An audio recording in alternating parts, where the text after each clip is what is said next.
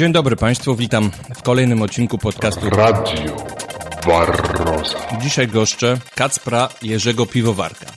Kacper jest studentem biologii i bardzo interesuje się owadami, a zwłaszcza owadami społecznymi, a zwłaszcza termitami.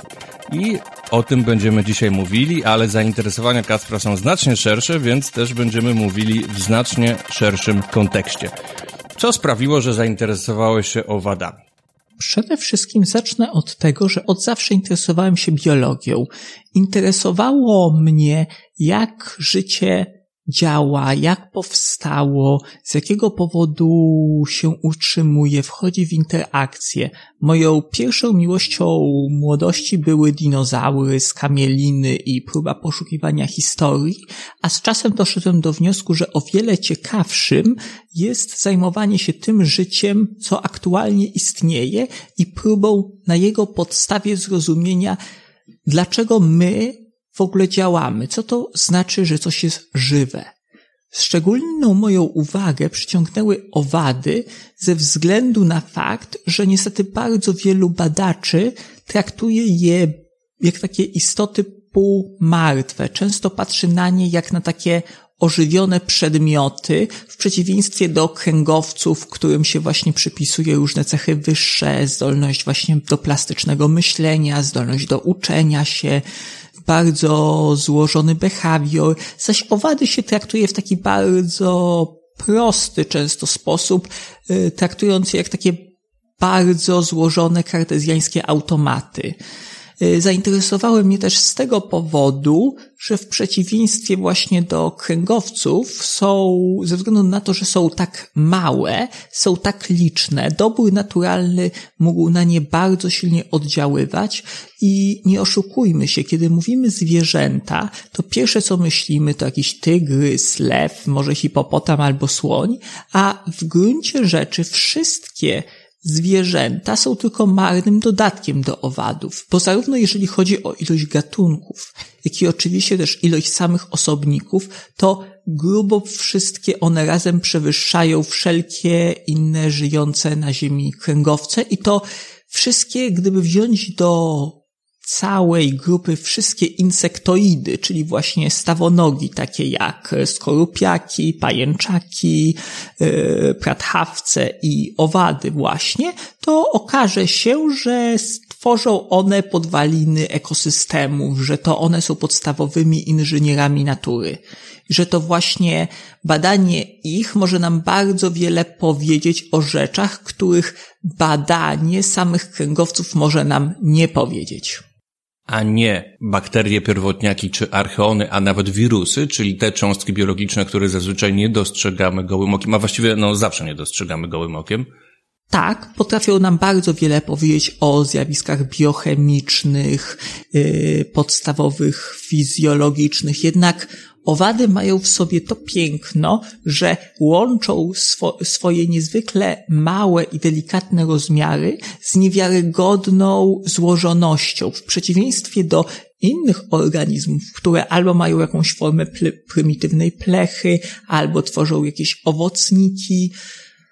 Owady mają w pełni wyspecjalizowane narządy, mają złożony system nerwowy, mają złożony system oddechowy, krwionośny, mają niezwykłą plastyczność behawioralną, stanowią swojego rodzaju takie piękno, kwintesencję biologicznej technologii. Absolutnie nie chciałem podważać piękna i złożoności owadów. Chodziło mi bardziej, że powiedziałeś coś takiego, że no owady, czy insektoidy są podstawą życia, bo jest ich znacznie więcej i pod względem gatunkowym i biomasy niż, niż kręgowców. Oczywiście to jest prawda, natomiast tych mikroorganizmów jest jeszcze więcej, prawda, niż owadów pod Naturalnie. tym kątem. Dlatego chodziło mi, że czy to one nie są czasami podstawą życia, bo do przetrwania życia, jak widać, są cały czas niezbędne. Skoro jest ich cały czas tak bardzo dużo, pomimo, że to są prostsze formy życia pod kątem ewolucyjnym, bo oczywiście cała, jedna komórka bakteryjna jest również złożonym mm, no, projektoidem, bo można powiedzieć, że konkretne cząstki, które znajdują się w komórce, w komórce organelne, no, tak jakby E, analogicznie to jest coś takiego jak narządy, prawda? No, każdy spełnia swoją funkcję odmienną, metaboliczną i tak dalej. Z pewnością, jeżeli popatrzymy na złożoność bakterii, to przewyższa tak naprawdę nie jeden z najbardziej złożonych komputerów, które udało się nam uzyskać. Jednak y, mówiąc o y, tych podstawowych częściach ekosystemów, mówiłem raczej o tej makroskali, czyli że stanowią fundament tego, co człowiek ze swojej ludzkiej perspektywy może zobaczyć. Ponieważ mamy mikroświat i mamy makroświat. W mikroświecie mamy właśnie wiele gatunków grzybów, pierwotniaków, glonów, czy też stworzeń, które mogą pasować do wielu różnych grup. Z kolei w przypadku, kiedy patrzymy na owady, widzimy coś, co z jednej strony ma już określony kształt, istnieje w makroskali, posiada wiele złożonych cech analogicznych kręgowcom, a jednocześnie jest czymś diametralnie od nich różnym i tak podobnym równocześnie. Dlatego moim zdaniem te stworzenia są aż tak fascynujące. Zacznijmy w takim razie od początku biologii na Ziemi, od początków biologii.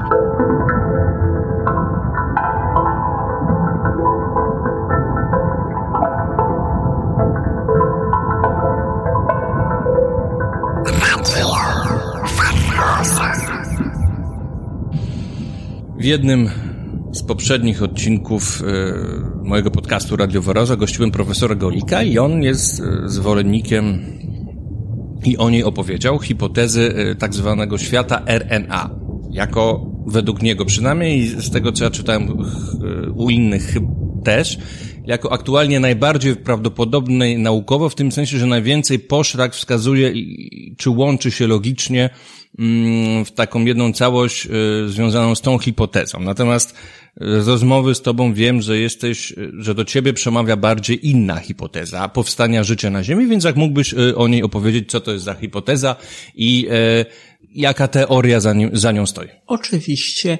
Y, teoria, która stoi za hipotezą metaboliczną, bo znacznie bardziej do mnie przemawia hipoteza metaboliczna, zakłada, że życie nie powstało od, raz, od DNA, które zaczęło tworzyć sobie struktury do przetrwania, czyli nie bezpośrednio od samolubnego genu, tylko że najpierw powstały bardzo prymitywne struktury, które można określić mianem protobiontów, w obrębie których dopiero powstał specyficzny mikrokosmos, specyficzne warunki, które dopiero mogły zapoczątkować powstawanie mikrobiokatalizatorów, które były dosłownie inkubowane przez błony biologiczne, po to, aby za ich pomocą błony mogły znacznie skuteczniej przetrwać.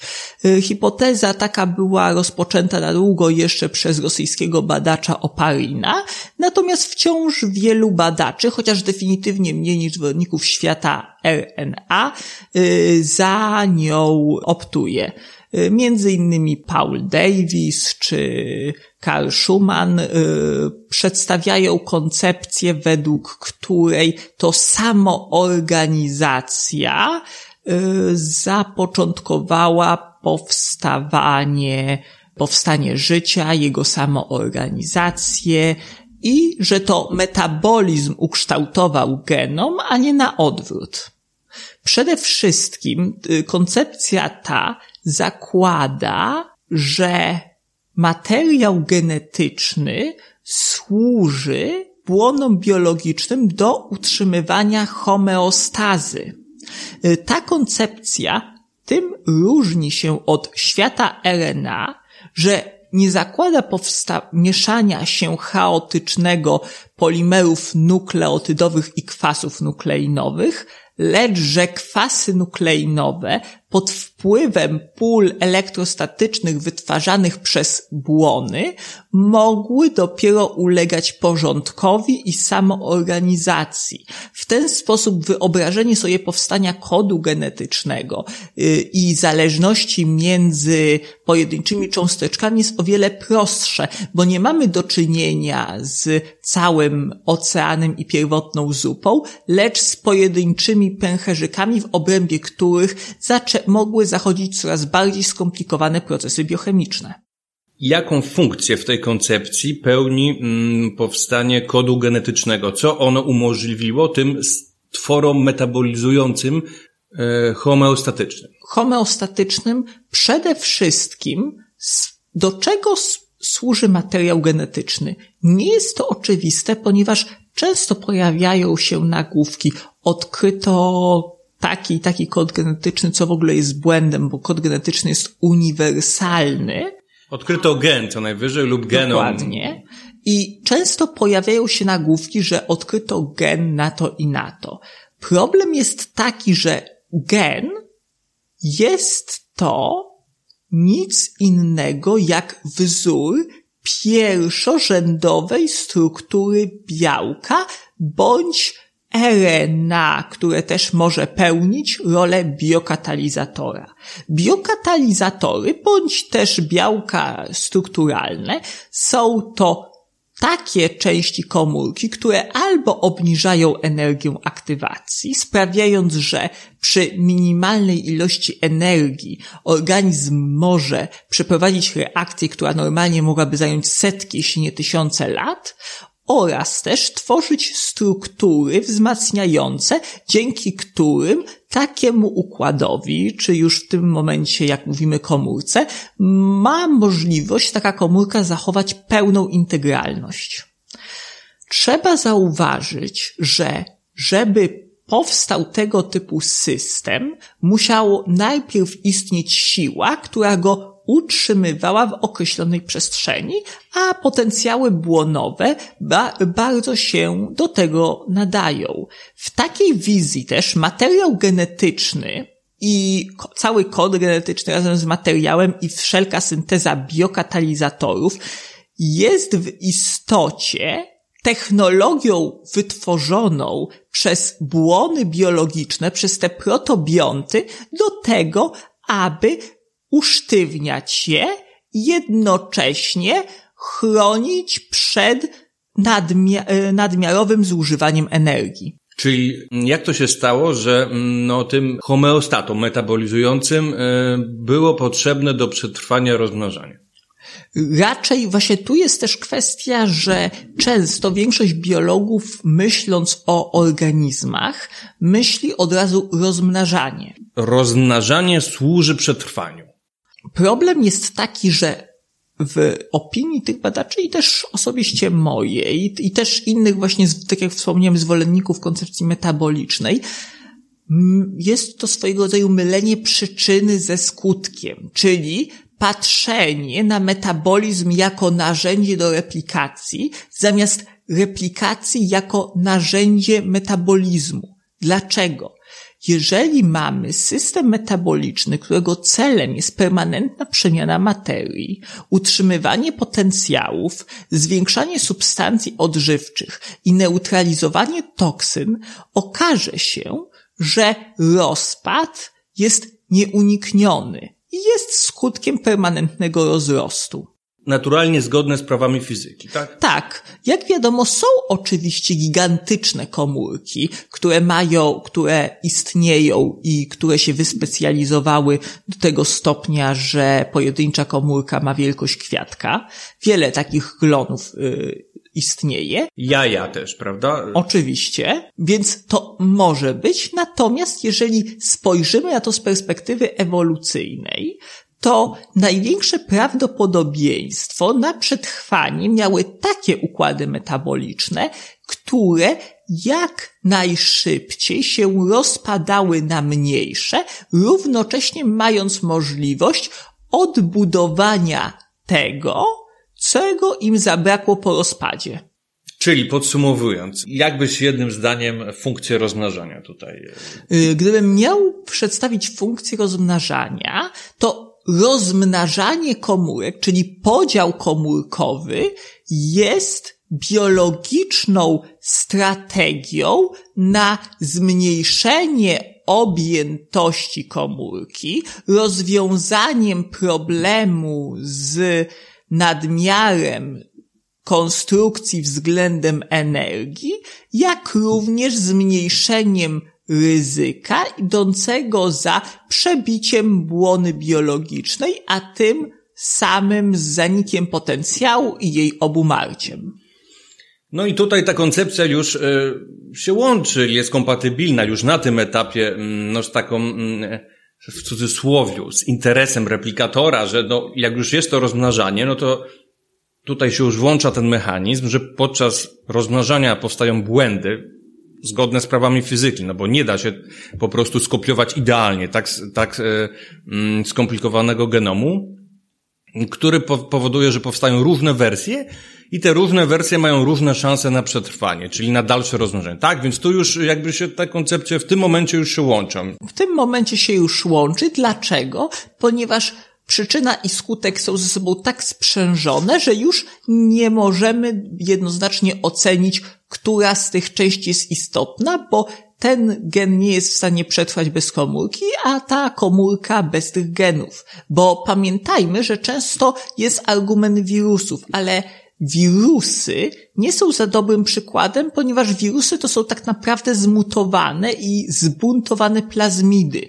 czyli cząsteczki, które są wykorzystywane do koniugacji między bakteriami i przekazywania sobie informacji chociażby o oporności na antybiotyki. Czy też na przykład w biofilmach wymieniają się za pomocą plazmidów z strategiami adaptacyjnymi. I prawdopodobnie część z nich mogła zmutować w taki sposób, że zamiast przekazywać informacje, przekazywały informacje o powielaniu się ale jednak są to wciąż tylko maszyny molekularne, ponieważ nie posiadają jakiejkolwiek aktywności bez obecności w komórce. Nie potrafią same metabolizować, nie potrafią same przyswajać, nie potrafią reagować na otoczenie, nie mają też żadnej mikroprzestrzeni, w której mogłyby zachodzić jakiekolwiek reakcje i z punktu widzenia takiego czysto chemicznego są po prostu bardzo złożonymi polimerami. Wirus w formie wirionu nie jest homeostatem. Absolutnie. Jeżeli nie będzie miał stałych warunków zewnętrznych, to się bardzo szybko zdezaktywuje. I no i właśnie według tej koncepcji, którą powiedziałeś, powstanie życia nawet trudno powiedzieć, że umrze, bo według no, tej koncepcji wirus nie żyje, tak? To jest, żyje. to jest już jasne. Tutaj według tak. rep replikatorowej można tutaj to niuansować, prawda? No bo, ale niewątpliwie podlega mechanizmom biologicznym. Oczywiście. Selekcji naturalnej, mutacji i tak dalej. Ja bym nawet powiedział, że tutaj też jest błąd, jeżeli mówimy o replikacji, ponieważ bardzo wiele rzeczy jest w stanie się powielać na zasadzie reakcji łańcuchowych. Zarówno procesy polimeryzacji, procesy kondensacji, procesy krystalizacji są w stanie się e, powielać w momencie, kiedy jedna cząsteczka wchodzi w interakcję z kolejnymi. Problem tylko polega na tym, że wszystkie te struktury nie, moż, nie możemy ich uznać za żywe, ponieważ nie posiadają jakiejkolwiek formy swojego indywiduum, nie posiadają żadnej części, która oddzielałaby je od otoczenia zewnętrznego. Siłą rzeczy są częścią środowiska zewnętrznego, a więc nie mają swojej przestrzeni wewnętrznej. A mówiąc językiem prostym, ponieważ nie, ma, nie metabolizują, nie są homeostatem, nie dbają o same siebie. Dokładnie. Okej. Okay. Czy w takim razie nasiono, nieaktywne, nasiono rośliny, okryto nasieniem, można by uznać za organizm żywy? Bo czy nie jest trochę tak jak wirion? Bo w momencie, kiedy inhibitory enzymów cały czas e, działają, tak, że nie pozwalają e, enzymom wystartować procesom metabolicznym, bo nie ma jeszcze dogodnych warunków, na przykład wilgoci, ciężko powiedzieć, że to nasiono dba o samego siebie. Więcej nawet, ja bym zauważył, że jeżeli myślimy właśnie o nasionie, to możemy tak samo odwołać się do wszystkich form życia, które potrafią wchodzić w proces anabiozy, odwadniać komórki, zakleszczać je, tworzyć cysty bądź przetrwalniki. Jeżeli się przyjrzymy przetrwalnikowi, bardzo trudno jest ocenić, czy jest to forma życia, czy raczej złożona struktura, która dopiero pod wpływem obecności wody i odpowiednich warunków staje się żywa. Najlepszym e, przykładem są niesporczaki, które kiedy przechodzą w proces anabiozy są w stanie wytrzymać bardzo wiele, bo silne promieniowanie jonizujące, e, promieniowanie kosmiczne, wiatr słoneczny, próżnie, silne podciśnienia i w takie układy w pewnym stopniu nie są biologiczne, ale tutaj pojawia się kluczowe pytanie. Dlaczego? Bo wiadomo, że zarówno nasiona, cysty, jak i przede wszystkim też bakteryjne przetrwalniki, czyli endospory, nie są zazwyczaj wieczne.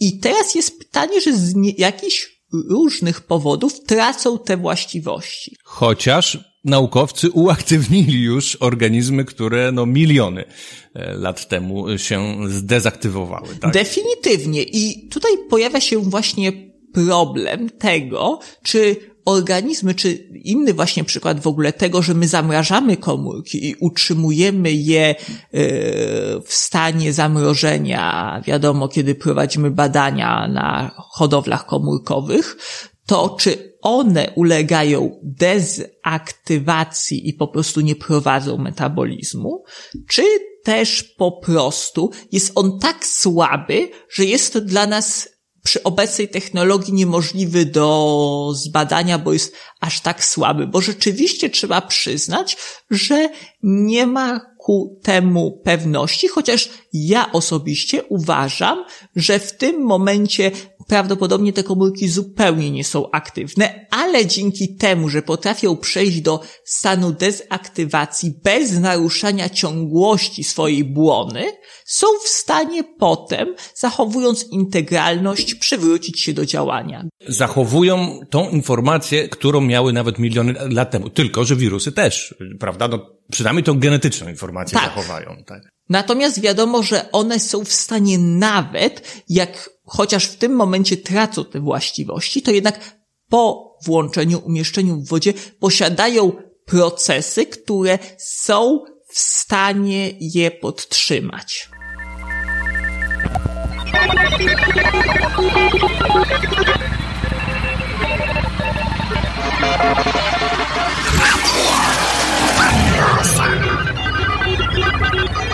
Ponieważ wspomniałeś o fascynujących niesporczakach, e, to nie mogę tutaj nie wspomnieć, że aktualnie prawdopodobnie, jak się uważa, w formie przetrwalnikowej, no być może w takim razie nie żyjąc, e, biorąc pod uwagę tą koncepcję, o której mówimy, ale istniejąc i mając potencjał życia w przyszłości, aktualnie egzystują takie przetrwalniki niesporczaków na Księżycu. Nie wiem, czy słyszałeś tę informację?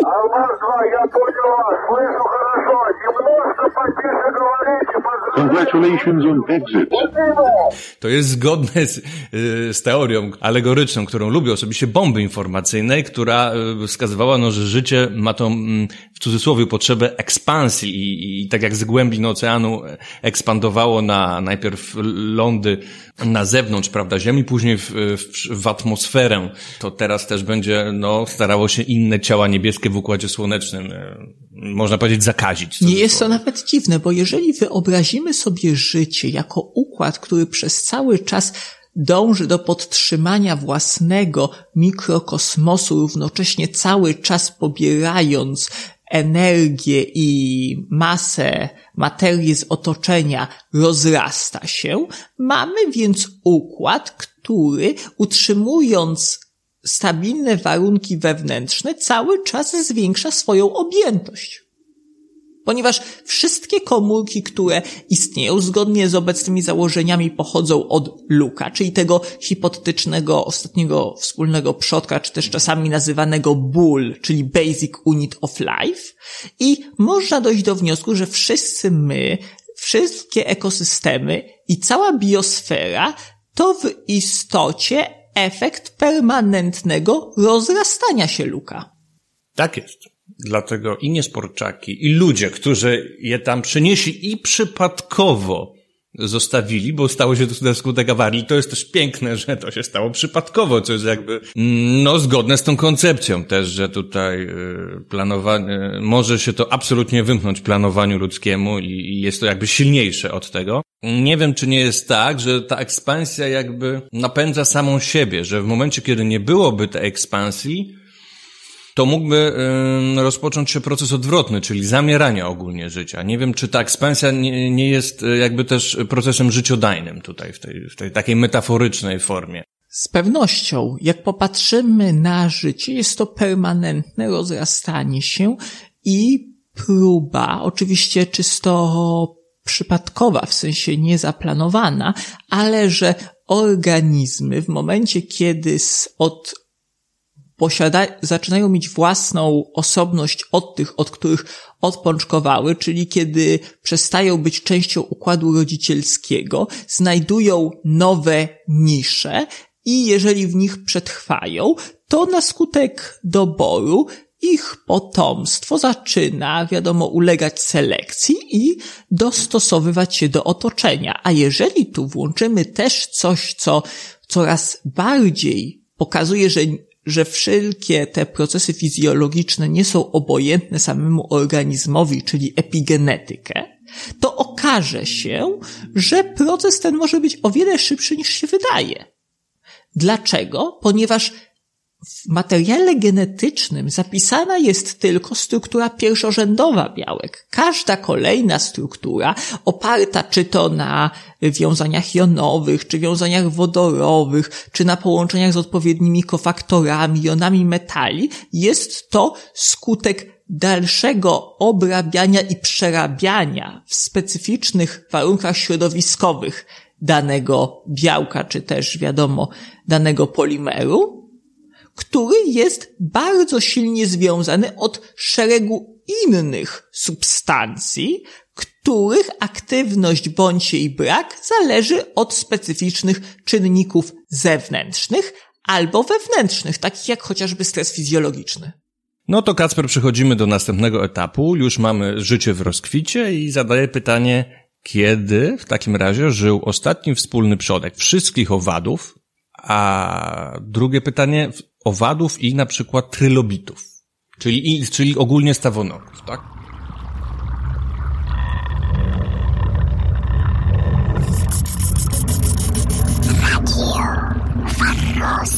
Dobrze, że poruszyłeś tą kwestię, ponieważ kiedy mówimy o owadach, nie, musimy pamiętać, że owady to ta grupa, która podobnie zresztą jak pajęczaki yy, wyszła na ląd ponieważ przodkowie y, owadów, taki jak właśnie staroraki, czy y, właśnie prymitywne pratchawce, były stworzeniami, które rozwinęły się z pancernych i prymitywnych y, stworzeń przypominających takie wielooczne krewetki.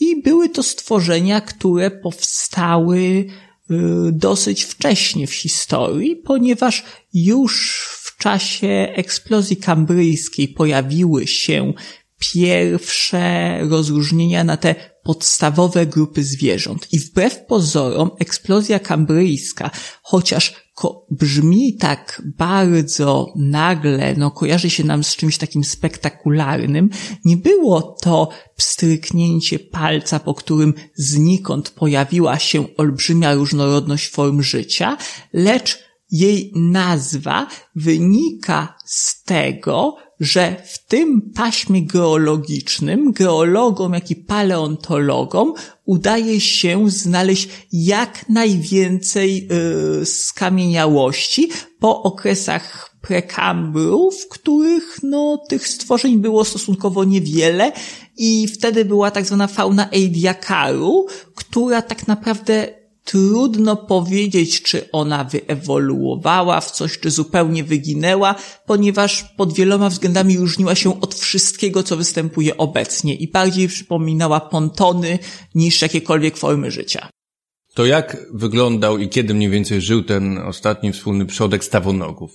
Było to około 540 a 510 milionów lat temu. Był to okres, kiedy jeszcze Ziemia nie nadawała się do zamieszkania, e, warunki były na powierzchni, głównie były wulkany, gejzery też były w gruncie rzeczy całe niebo było pochłonięte w dymie, więc życie na lądzie było niemożliwe, więc tak naprawdę cały fenomen życia rozwijał się w wodzie.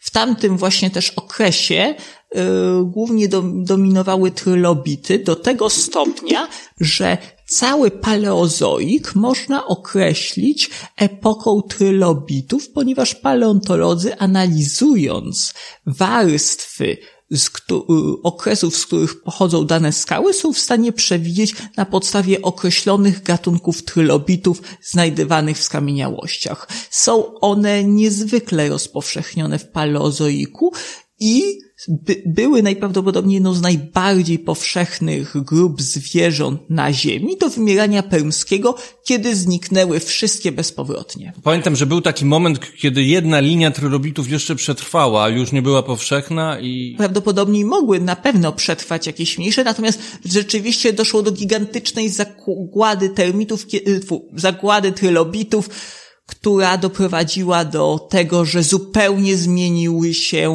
morskie ekosystemy. Mhm. Pomimo takiej różnorodności. Gigantycznej różnorodności. Co ciekawe, ta różnorodność yy, nie była wystarczająca do przetrwania w nowych warunkach. Definitywnie. W ogóle jeszcze wracając do wymierania perymskiego, w tamtym okresie wyginęło 90%, 95% życia. Tak jak się przypuszcza oczywiście, bo... Na podstawie skamieniałości. Bo i tak należy nadmienić, że tak, ale nawet na, na podstawie tych skamieniałości najczęściej liczy się rodzina. Tak. Bo nie jesteśmy nawet w stanie liczyć tego gatunkami, prawda? Wiadomo, w każdym razie doszło do gigantycznej katastrofy, która y, zmieniła w ogóle rozkład życia na Ziemi i najprawdopodobniej, gdyby nie to, nigdy by nie, nad, nie nastała epoka dinozaurów. Ale wracając jeszcze bardziej do przeszłości i do ostatniego y, wspólnego przodka, to wszelkie stawonogi, wtedy kiedy na Ziemi dominowały głównie stworzenia, które były z jednej strony podobne do skorupiaków, z drugiej strony do pajęczaków, bardzo trudno jeszcze mówić o owadach, ponieważ nie było stworzeń, które w jakikolwiek sposób przypominałyby współcześnie rozumiane owady. Były to raczej stworzenia o wiele bliższe temu, co przypominałoby pierścienice, takie tak zwane pratchawce, niż owadom w współczesnym rozumieniu tego słowa. I te pratchawce y, są przodkami y, wszystkich stawonogów aktualnie żyjących. Prawdopodobnie tak.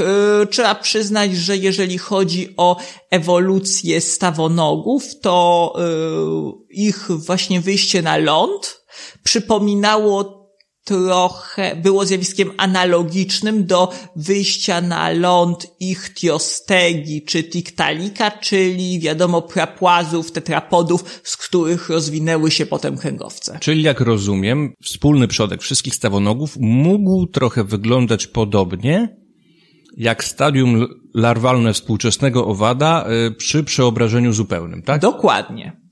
Czyli dorosła forma owada, taka no, jaką często widzimy na zewnątrz e, współczesnego, jest jakby mm, w tym kontekście y, pewną nowością ewolucyjną. Dokładnie. Już nawet Hacker, chociaż wiadomo, że było to duże uproszczenie, ale mówił, że ontogeneza jest swojego rodzaju powtórzeniem filogenezy. Wiadomo, że nie jest to oczywiście stuprocentowe, ale rzeczywiście wiadomo, że wiele części ciała jest podobne do tych, które występowały u przodków. No, najlepszy przykład, że człowiek na początku rozwoju ma ogon nawet, tak? Ogon ma e, lanugo, czyli tak zwane małe włoski, które dopiero opadają e, tuż przed porodem oraz oczywiście ma skrzela, a będąc precyzyjnym otwory skrzelowe i płaty skrzelowe, które przekształcają się w tarczyce, bo trzeba też pamiętać, że ten system, który u ryb odpowiada, właśnie jak blaszki skrzelowe, pokrywy i obręcze skrzelowe odpowiada za oddychanie, u kręgowców rozwinął się w system odpowiedzialny za utrzymywanie gospodarki mineralno-hormonalnej organizmu. A nie w system oddechowy, ponieważ system oddechowy y, rozwinął się z pęcherzy, pław, y, pęcherzy pławnych wykorzystywanych przez y, ryby dwudyszne do magazynowania tlenu, czy też unoszenia się w wodzie, ale przede wszystkim magazynowania na czas suszy i zakopywania się. Natomiast wracając do owadów, co nas właśnie najbardziej interesuje, owady najprawdopodobniej w momencie, kiedy wyszły na ląd i zaczęły coraz bardziej przypominać to, co nam się kojarzy i najprawdopodobniej wtedy też doszło do specjalizacji na gatunki, y, czyli wiadomo rodziny, rodzaje gatunki, to był to okres koniec Ordowiku, początek Syluru, czyli między 500 a 450 milionów lat temu. Świat wtedy zaczęły zamieszkiwać stworzenia, które są najbardziej podobne do uroczych stworzeń, które możemy nawet spotkać w, w naszych domach, wilgotnych łazienkach, a mianowicie do rybików cukrowych. Rybiki cukrowe są dosłownie żywymi skamielinami analogicznie jak o wiele bardziej znane i spektakularne skrzypłocze. Chociaż skrzypłocze nie są oczywiście ani skorupiakami, ani tym bardziej owadami, a są prapajęczakami. Znacznie im bliżej do wielo, wielkoraków niż na przykład do Y, współcześnie żyjących skorupiaków. W przypadku skrzypłoczy y, podstawą, która pozwala je odróżnić od skorupiaków jest to, że ich szkielet jest przede wszystkim chitynowy, a nie y, mineralny, ponieważ u skorupiaków szkielet jest równocześnie bardzo zmineralizowany przy swojej chitynie. Z kolei Y, szkielet staroraków o wiele bardziej, staroraków, zwanych też po, po polsku właśnie mieczogonami, jest zbudowany przede wszystkim z chityny. I wracając do rybików cukrowych, które są stworzeniami no, zwykle właśnie żyjącymi u nas w domach, będącymi typowymi komensalami, ukrywającymi się po kątach i które raczej większej krzywdy nie robią. Ale niektórym przeszkadzają. Niektórym przeszkadzają, ale nic raczej nie zrobią. To są to stworzenia, które są o tyle pierwotne wśród owadów, że nie mają przeobrażenia ani zupełnego, ani niezupełnego, tylko wy, wykazują regularny wzrost, analogiczny jak u kręgowców. Po prostu stają się coraz większe z wiekiem. Z jaja wykluwa się Mały osobnik, który po prostu rośnie. Bardzo podobny do dorosłej formy. Dokładnie. A czy przechodzi y, wylinkę, czy rzuca w trakcie rozwoju pancerzyk? Tak, zrzucają, natomiast y, nie ma większych różnic anatomicznych. Rozumiem. No i tym sposobem płynnie przeszliśmy do następnego pytania. A jeszcze bym dodał, bo tutaj też warto, że y, największy na y, okres panowania owadów to był karbon, czyli tak 35 do 300 y, milionów lat temu. I w tym okresie istniały te słynne meganeura, czyli te olbrzymie ważki wielkości ptaków, gigantyczne skolopendry wielkości makrofauny wielkości krokodyli i wtedy też doszło do podziału na organizmy z przeobrażeniem zupełnym i organizmy z przeobrażeniem niezupełnym. Rozumiem, ale z tego, co mówiłeś wcześniej, wynika, jak, że brak przeobrażenia jest bardziej ewolucyjnie pierwotny, tak? Tak. Okej, okay, to w takim razie zadaję następne pytanie. Jak doszło do wyewoluowania przeobrażenia i co w sensie e, dostosowawczym, co przeobrażenie daje owadom? Przeobrażenie przede wszystkim sprawia, że organizm młodociany nie musi konkurować z organizmem dojrzałym. Dlaczego? Ponieważ ma zupełnie inne źródło pokarmu i zajmuje zupełnie inną niszę ekologiczną. Przykładowo, gąsienice mają silny aparat gryzący i żywią się twardym pokarmem roślinnym, z kolei imago w postaci motyla żywi się głównie sokami, roś y, sokami roślinnymi, sokami owoców, sokami kwiatów. Tak samo na przykład owady. Niektóre nawet się nie żywią w ogóle, w form, tak krótko żyją w formie dorosłej, prawda? Oczywiście, na przykład wiele cykat występuje, tak naprawdę larwy się tylko żywią, a wraz z wiekiem zanika układ tak naprawdę pokarmowy, zanika otwór gębowy i w praktyce y, kiedy się wykluwa, y, przechodzi w tą formę imago, to tylko po to, aby się rozmnożyć. Bo to też trzeba przyznać, że rzeczywiście u wielu organizmów, co też może mylić wielu badaczy, właśnie wracając jeszcze do wcześniejszej kwestii, replikacja tak bardzo sprzęgła się z metabolizmem, że może się wydawać, że to ta replikacja jest ważniejsza niż przeżycie. Ponieważ okazywało się, że niektóre, u niektórych organizmów zaczęły coraz bardziej iść na ilość zamiast na jakość, co zresztą ma w ekologii nazwę, ponieważ mamy strategię R i strategię K. Strategia K oznacza, że jest mniej osobników, ale żyją dłużej, lepiej się rozwijają, mamy też opiekę rodzicielską, a strategia R oznacza, że mamy bardzo szybki rozwój, bardzo szybkie osiąganie dojrzałości, bardzo wiele osobników ginie, ale też zawsze jakaś część przeżywa. Przykładem tego, tej drugiej strategii R jest łosoś na przykład, tak? Mhm. No, no, mnóstwo, miliony tych jaj tam Dokładnie. E, powstają, a przeżyją być może to jakiś lichy procent tego. Dokładnie. A po drugiej stronie jest na przykład człowiek, tak? Człowiek, słoń. Okej. Okay. Myślę, że teraz każdy dobrze zrozumie. I właśnie tutaj możemy przejść do eusocjalności, ponieważ to, co jest niesamowite u owadów społecznych. Ale jeszcze proszę cię, żebyś e, pociągnął ten wątek przeobrażenia. E, e, jak do tego doszło? Jak, jak, albo jak mogło do tego dojść? Są różne hipotezy, natomiast najprawdopodobniej zaszły zmiany sprawiające, że rozwój larwalny nie był procesem, został o wiele bardziej zwolniony i rozciągnięty na etapy. Najprawdopodobniej na początku nie było to tak spektakularne, że larwa zmieniała się od razu w poczwarkę i w imago, tylko po prostu był to proces przypominający przeobrażenie niezupełne, tylko że trwało ono znacznie dłużej, a rodząca się larwa, czyli ta właśnie już nie nimfa, tylko larwa,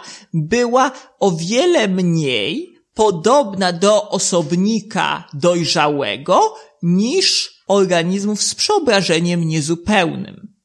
I prawdopodobnie też wraz z wylinkami pojawiało się coraz więcej różnic anatomicznych między kolejnymi stadiami, aż w końcu w którymś momencie największą przewagę zdobyły osobniki, u których ostatnia wylinka, zamiast spadać od razu i uwalniać imago, pozwalała stworzyć poczwarkę, w obrębie której mogło dojść do pełnej przebudowy fizjologicznej organizmu. Dlaczego? Bo w czasie przeobrażenia zupełnego organizm, zmieniając się z y, poczwarki w imago, bardzo silnie zmienia swoją budowę, w tym również budowę unerwienia, cały swój system, praktycznie wszystko ulega rozpuszczeniu i przebudowaniu. Jest to niesamowita biotechnologia, którą wciąż jeszcze nie do końca rozumiemy, a mogłaby nam bardzo pomóc w zrozumieniu wielu procesów fizjologicznych. Przede wszystkim regeneracji.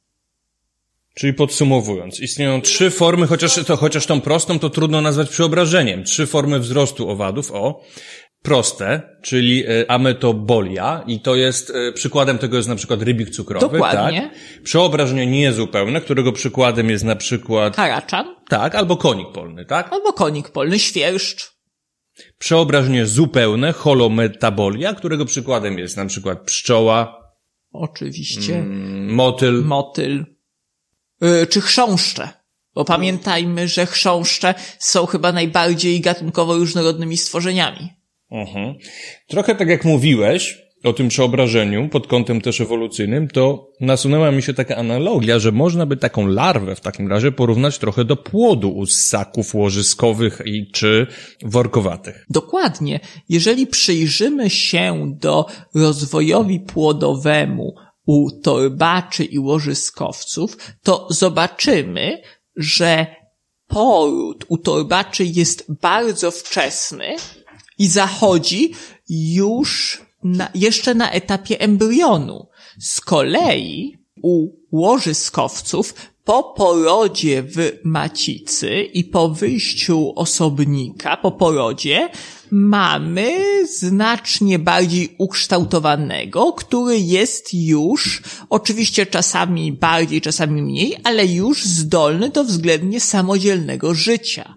W przeciwieństwie do organizmów właśnie workowatych torbaczy, u których embrion musi się wspiąć po ciele matki, w czym matka mu stara się pomagać liżąc futro, aby lepiej mógł się przyklejać i sunąć do wnętrza torby, gdzie następnie musi się podłączyć do sutka i żywiąc się mlekiem matki urosnąć do właściwych rozmiarów i dopiero wtedy wyjść z matczynej torby. Ale, no właśnie, ale oczywiście w torbie, która zapewnia mu też e, no, dość dużą ochronę i stabilne warunki. Oczywiście. Można by trochę tak porównać, że taka torba jest e, inkubatorem dla wcześniaka. Dokładnie, ponieważ dosłownie w przypadku narodzin torbaczy mamy do czynienia z narodzinami wcześniaków i podobny mechanizm zachodzi u Y, owadów, przede wszystkim właśnie z przeobrażeniem zupełnym, na przykład pięknie to widać, jak porównamy komary, larwy komarów z dorosłymi komarami,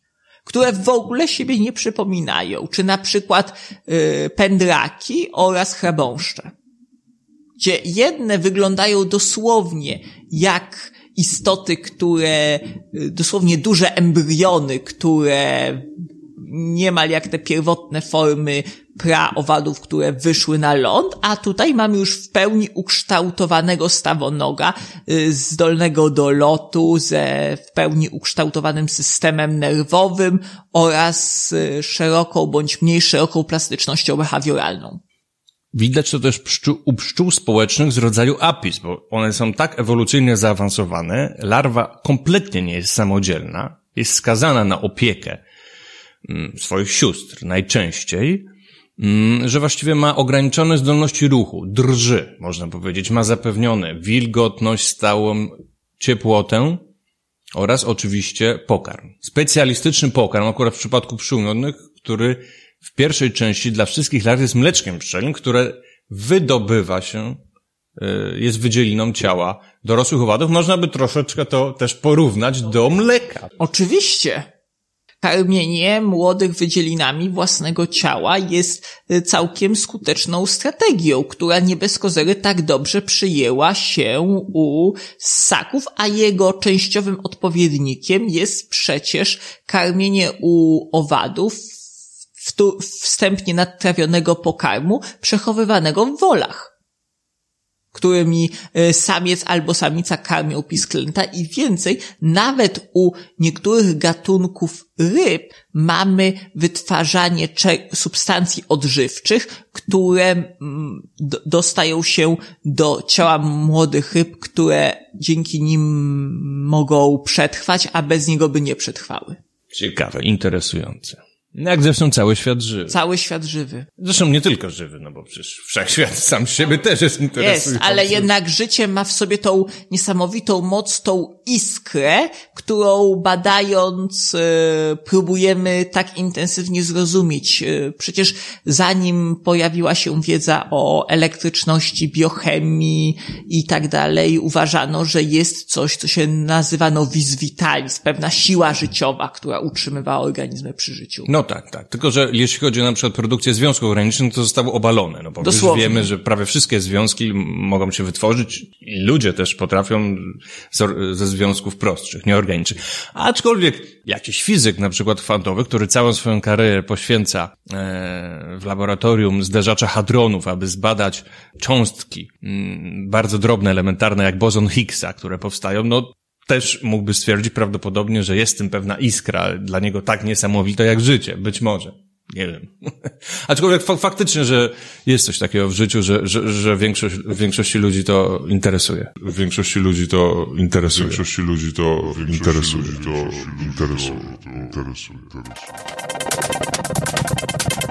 Dziękuję za wysłuchanie tego odcinka. Zajrzyj na stronę www.waroza.pl. Tam, poza opisami i ilustracjami odcinków podcastu, artykułami i wpisami na bloga, znajdziesz przydatne linki do słuchania i subskrypcji podcastu w aplikacjach strumieniowych. Jeżeli spodobał się Tobie ten odcinek, to proszę, wystaw pozytywną opinię i komentarz, polub, daj łapkę w górę czy suba, a nawet udostępnij go w mediach społecznościowych. Dzięki temu dowiedzą się o nim inni, ale mi też dasz większą motywację, aby podcast trwał i rozwijał się dalej. W podziękowaniu możesz postawić mi dobrą kawę, piwo lub czekoladę. Jeżeli podoba się Tobie ten podcast generalnie i chcesz przyczynić się do jego regularnego rozwoju, możesz wspierać mnie comiesięczną małą wpłatą, na przykład przez portal Patronite, ale nie tylko. Jeżeli nie chcesz być wymieniona lub wymieniony w podziękowaniu, to zaznacz opcję anonimowo. Linki do konta wpłat oraz wsparcia znajdują się po prawej na stronie www.waroza.pl. Tak czy owak, podcast zawsze dla wszystkich pozostanie darmowy. Wkrótce następny odcinek. Radio Barroza.